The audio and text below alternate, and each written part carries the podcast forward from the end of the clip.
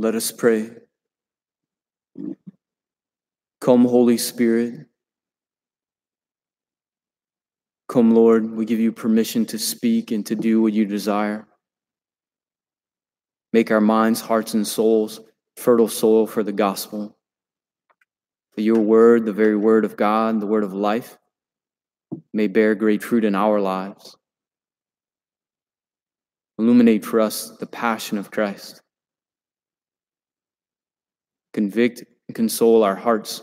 Speak, for your servants are listening.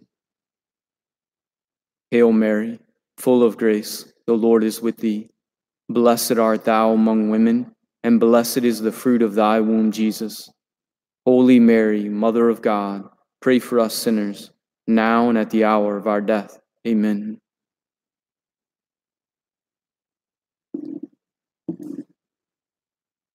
Behold the man.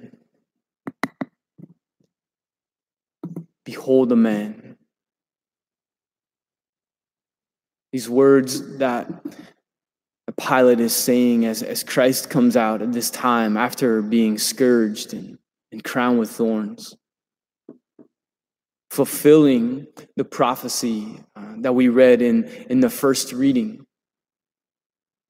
He had no stately bearing in him, nothing within him that would attract us to him, that his appearance was no longer like that of a man. He stands before us, so physically marred from being scourged and crowned with thorns, that he almost no longer looks like a man. But the truth is, is that while exteriorly he may, he may no longer look like a man, that interiorly he is the one true man. He's the one true man. You know, in that moment, Christ per, is personifies, right? He is taken onto himself our sin. Through the whole passion, he looks at that moment upon on the cross. He's taken upon him the weight of our sin and the sin of the entire world. And so he, he is there as the new Adam. That the first Adam at the fall still physically looked like a man, but interiorly had lost the life of grace within him. Interiorly had lost the, the likeness to his creator. And so while exteriorly Adam still looked like a man, interiorly he had lost that reality of the depth of who he was as a man in the image and likeness of God. And so Christ, who interiorly is the man, the perfection of humanity, the communion of, of God and our very nature, exteriorly takes on the reality of being marred by sin. And then it says, right, the very end of this gospel passage, it says, they will look upon him whom they have pierced. They will look upon him whom they have pierced. This is a quote from the prophet Zechariah. Zechariah chapter twelve says this, they shall look upon him whom they have thrust through, and they shall mourn for him as one mourns for an only son. And they shall grieve over him as one grieves for a firstborn. And on that day, there shall be open to the house of David and to the inhabitants of Jerusalem a fountain to purify from sin and uncleanness. When they look upon him whom they have thrust through, there should be open on that day for the house of David and for Jerusalem. That is us. We are the new Jerusalem. There shall be for us a fountain to purify from sin and uncleanness.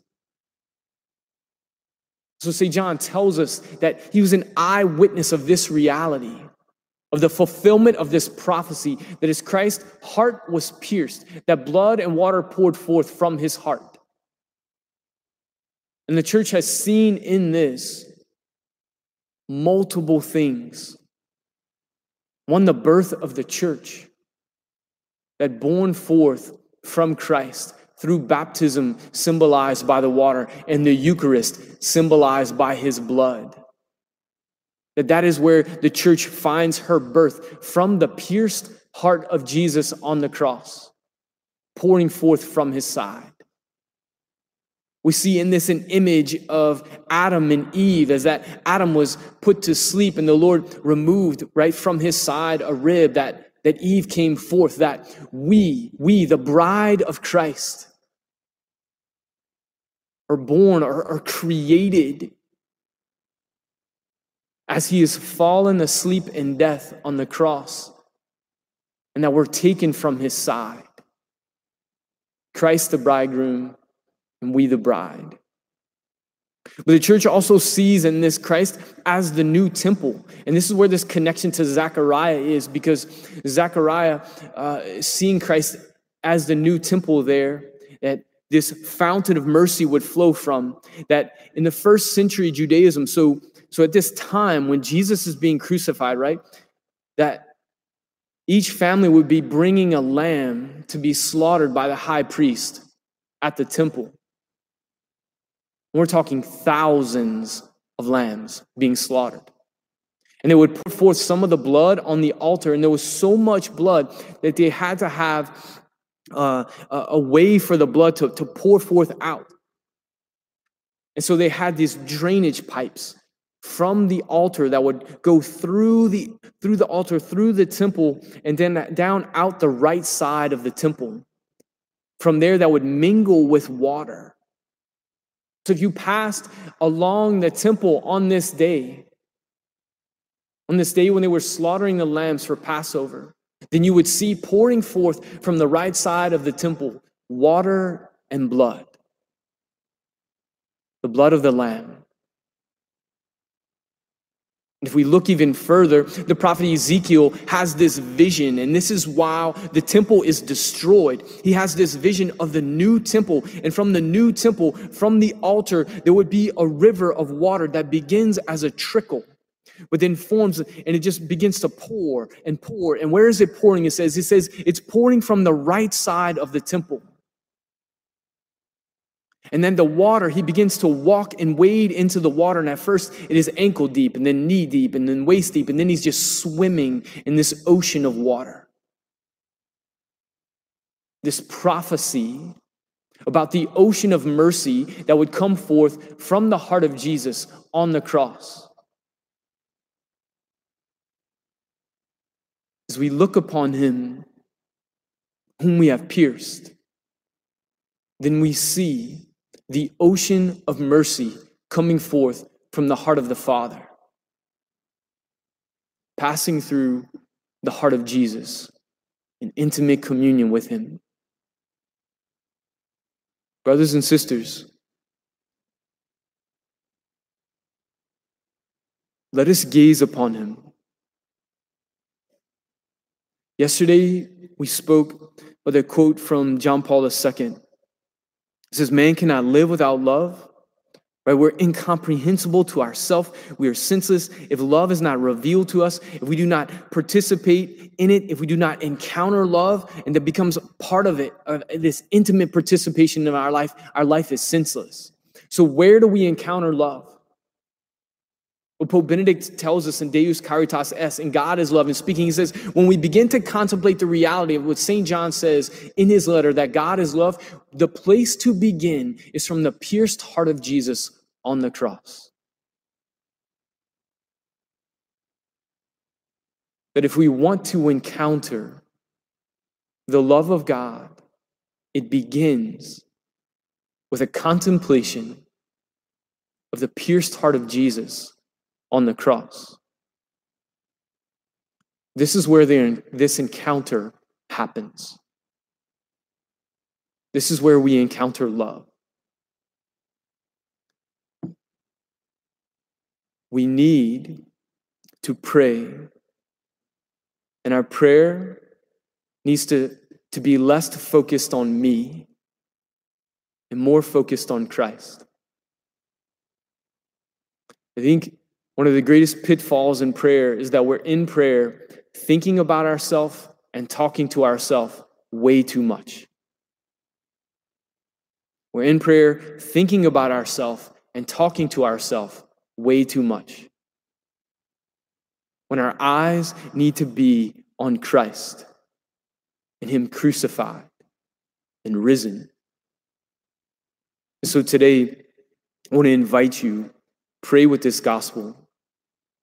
And I want to invite you all throughout your life that especially in the midst of suffering, let us not gaze at our wounds so much. Let us not gaze at our suffering so much. We need to, to not run away from it. We need to acknowledge it. We need to bring it to the Lord in honesty.